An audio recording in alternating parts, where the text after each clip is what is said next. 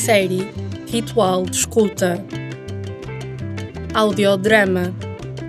Episódio 3. Não.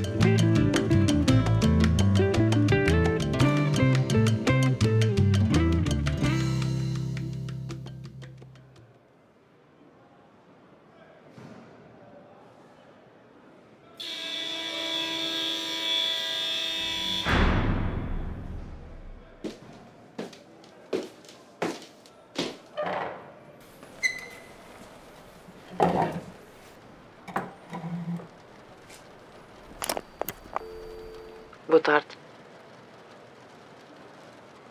Eu estou aqui porque, como mulher, crente, mãe e católica que sou, que somos, eu sinto que temos muito mais em comum do que aparentemente se, po- se poderá. Sinto que de mãe para mãe esta conversa acredito que poderá servir para melhor ultrapassarmos este momento tão complicado para ambas e para o meu. Momento tão complicado para ambas. Agora, de repente, temos coisas em comum. Só me lembro da voz do guarda a dizer-me que estava detida depois de toda a tragédia com os miúdos. De eu me ter exaltado. Agredi esta senhora e agora está à minha frente a querer falar comigo sobre o quanto temos em comum e mais sei lá o que é que necessita neste momento.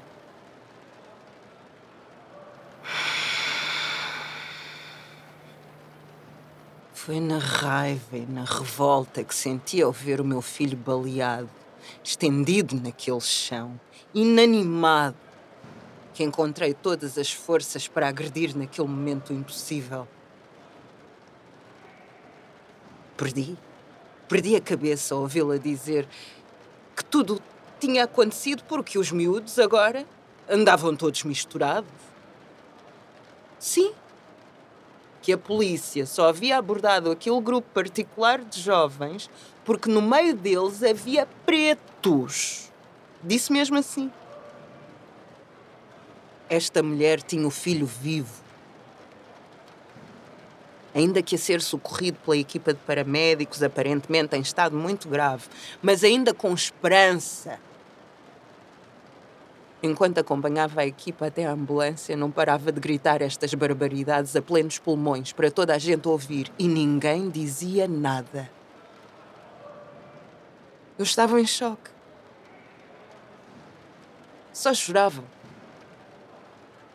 A voz dela parecia saída de um túnel distorcido. As palavras iam e vinham, ecoavam. As últimas que retive antes de acordar do meu transe e partir para a ignorância foi no momento em que me tocaram no braço e confirmaram a morte do meu Luke. No momento em que desmoronei e desatei num pranto. E esta mulher gritou histérica. A culpa é toda vossa, não viessem para cá.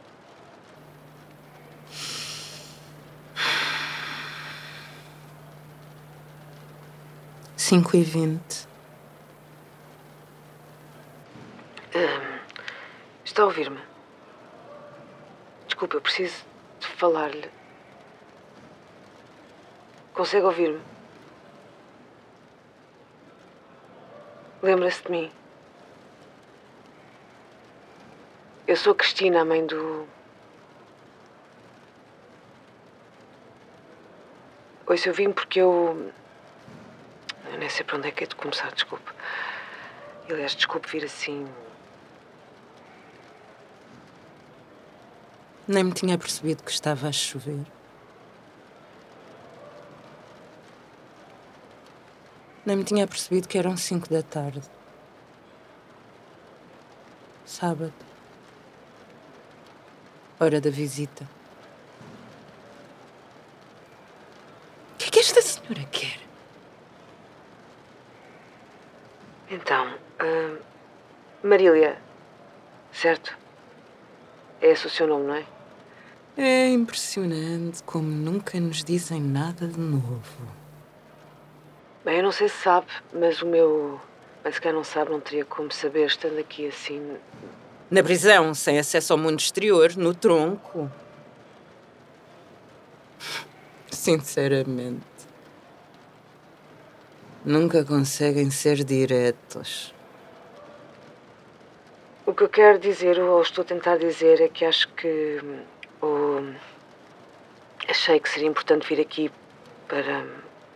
Ou não, não sei, hesitei muito, sabe? Eu não, não sabia qual poderia ser a sua reação, em, em que estado estaria. Mas também sei do, do pouco contacto que eu vou tendo com pessoas como.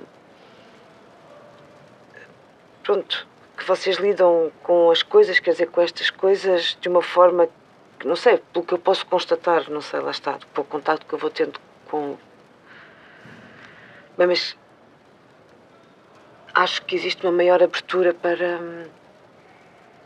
Não sei se é cultural ou até mesmo, pronto, no seguimento deste raciocínio uh, espiritual das pessoas uh, da vossa cultura. Mas, mas, o que eu estou a tentar dizer é que. Eu estive no hospital. E acho que, sinceramente, a única forma de sairmos, ou sei lá, conseguirmos ultrapassar isto tudo, é se. Não sei, mas eu acho que se me ouvir de mãe para mãe. De mãe para mãe.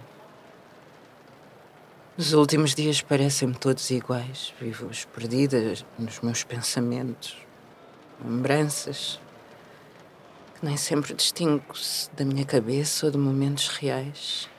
Lembra-se de mim? Como se fosse possível esquecê-la. Esquecer aquele dia. Esquecer que. De agora em diante os meus dias serão os Assim. Sem. Meu Lucas nasceu num dia de chuva como este. Correu tudo tranquilamente. E às cinco e meia daquela chuvosa tarde de novembro, com 3 kg 800 gramas, nasceu o meu bem mais precioso, Lucas Caçambe. Um bebê tão esperado por mim, pelo pai, por toda a família. Eu sei que sou a última pessoa que deve querer ouvir neste momento e que deve estar a pensar como é que eu posso vir aqui assim invadir o seu. Se é que eu posso, a pessoa que de certa forma a colocou nesta situação em que se encontra. Mas tendo pelo menos. Peço-lhe, por favor, preciso apenas de alguns minutos da sua atenção para me Lá no bairro era o Luquinhas, desde a catequese. Para os amigos era o Lu e para nós era e será sempre Luke, como da Star Wars que tanto adora. Adorava. Adorava. Fez-nos vê-los e revê-los uma boa centena de vezes. Foi o avô fã dos filmes que lhe ofereceu os DVDs quando era ainda pequeno. Vivia um pouco no mundo das estrelas o nosso Luke Skywalker. Como se do próprio céu se tratasse. Devia tê-lo puxado para a terra. O céu não era para ele. Meu Luke não foi feito para andar pelos céus. Devia ter sido mais direta. Deixei pensar que era um miúdo como outro qualquer. Meu querido menino que viu o mundo com os seus olhos de bondade Sempre odiei essa palavra. Racismo. Sempre evitei pensar nesses moldes, a experiência do meu filho, pelo menos. Por isso, toda, toda aquela conversa sobre como era importante proteger-se de modo a não deixar que uma sociedade preconceituosa. Devia ter dito racista. Devia ter dito racista. Era importante proteger-se de modo a não deixar que uma sociedade racista o impedisse de viver quem era na sua plenitude e que deveria sempre resguardar-se, estar atento, evitar situações que o fragilizassem. Quase sempre revirava os olhos, não desvalorizando, mas minimizando o perigo. por se considerar um cidadão com os mesmos direitos que todos os outros, independentemente da cor da sua pele ou da forma como usava o seu cabelo. Hum.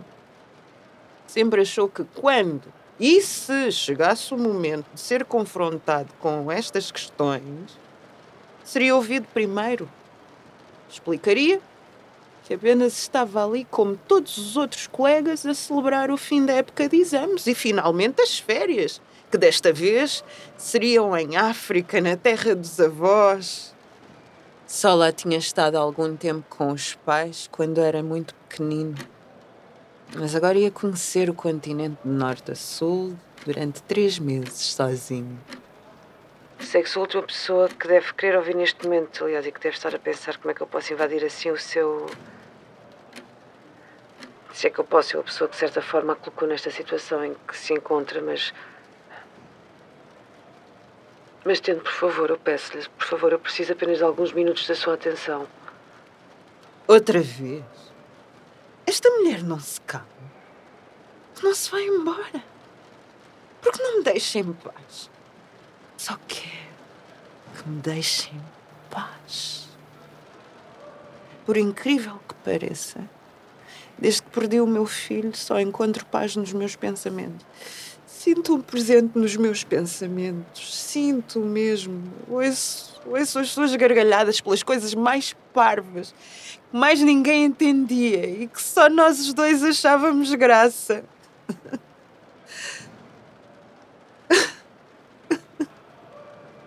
Eu sei que deve ser uh, difícil encarar-me depois de tudo o que aconteceu. Eu, eu própria pensei muito antes de vir, mas.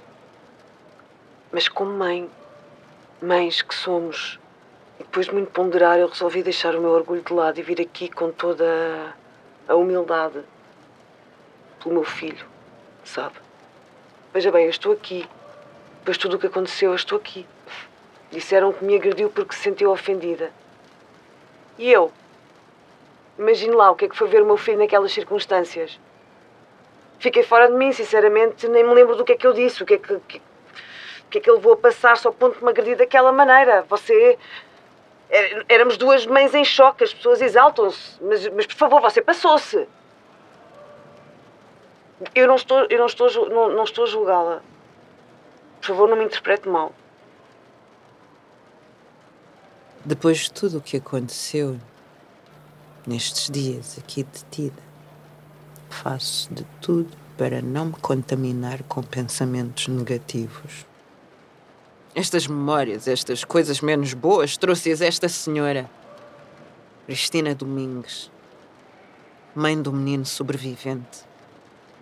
Está em coma, vítima de uma das muitas balas perdidas naquela noite inesquecível. Não quero reviver aquele momento. Aquela pessoa que foi por instantes quando a agredi, não sou eu.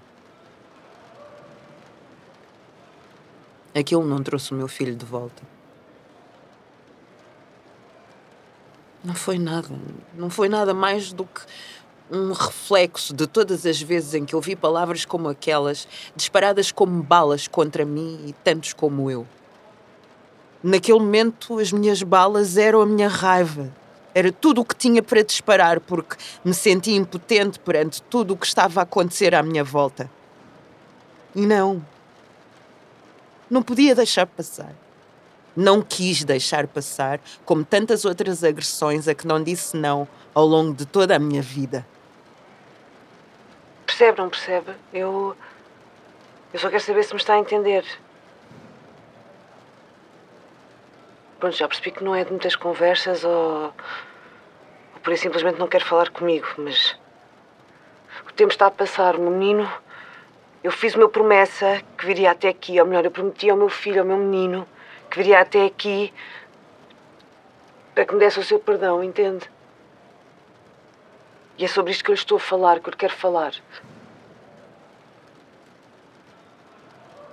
Eu sinto que estou a ser castigada de alguma forma e preciso Precisamos do seu perdão, percebe? Se ele está numa cama de hospital em coma. Mas eu sei que ele me ouve, eu sinto que ele, que ele me ouve, que ele reage ao que eu lhe digo. E foi, e foi numa dessas inúmeras conversas em que eu achei, ou que lhe prometi, já nem sei. Quando eu me sentisse preparada, eu viria até aqui receber o, ou melhor, para que me desse o seu perdão. E agora eu penso, eu tenho algum distanciamento, eu concluo que eu não tinha o direito. Eu sei o que é que eu disse. Queria ofender, eu sabia que aquelas palavras iam ofender, iam, iam magoar, iam rebaixar. Só que eu acreditava naquilo que estava a dizer. Toda a minha vida pensei assim. Sempre me considerei uma privilegiada, que estas coisas não aconteciam porque eu sou branca, porque eu estou na minha terra, na minha sociedade maioritariamente branca, rodeada de amigos, de família, de pessoas brancas, percebe? Eu disse: não podes ter notas abaixo do teu colega preto da escola, que ele é teu inferior. E disse no futebol, disse, disse que não, não, não podes ficar no banco da, da equipa de futebol para que um deles possa jogar e brilhar em vez de ti. O que é que é isto? Disse isto tudo porque. Porque. Porque, porque eu queria consciente do seu lugar branco, privilegiado, superior, sim, todas essas coisas tipo em que eu acreditava e que eu acreditei a minha vida toda como verdades absolutas, e então eu disse. E o que é que mudou? Diga-me. O que é que mudou? Ouça, eu tenho estado só a ouvi-la porque acho que não tenho nada para lhe dizer. A única vez que nos vimos na vida, você fez questão de me rebaixar ao lugar de lixo, não respeitando a minha dor, levando-me ao desespero. E estou aqui a pagar por isso, com a consciência de que tudo o que eu mais quero quando sair daqui é retomar a minha vida com as novas condições que se impõem. Não quero saber de si, da sua culpa, nem da sua súbita consciência de pessoa branca que maltratou pretos a vida toda e que só agora, no momento em que o seu precioso filho, porque só os vossos filhos são preciosos perante Deus e perante os homens. No momento em que o seu filho foi reduzido à mesma condição. Porque nestes casos não importa a cor da pele. Basta estar no sítio errado, à hora errada. Nem meu filho negro, nem o seu filho branco, pelo que soube, estiveram diretamente envolvidos nos confrontos. Não apenas jovens sem cor a divertir-se no bar em frente.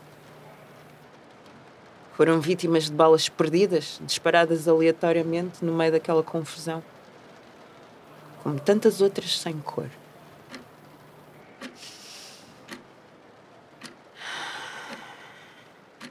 Cinco e meia. O horário de visita terminou. Espere, por favor, ouça é, é muito importante para mim, para nós. Eu não a queria importunar, não queria não o queria fazer lembrar daquela noite, por favor, entenda-me. Coloque-se no meu lugar. Eu não sabia. Que... Eu peço, por favor, entenda-me. Eu prometi, percebe? Eu vim aqui para, para nós avançarmos e conseguirmos ultrapassar. Eu só preciso, eu só queria. O meu perdão. Não.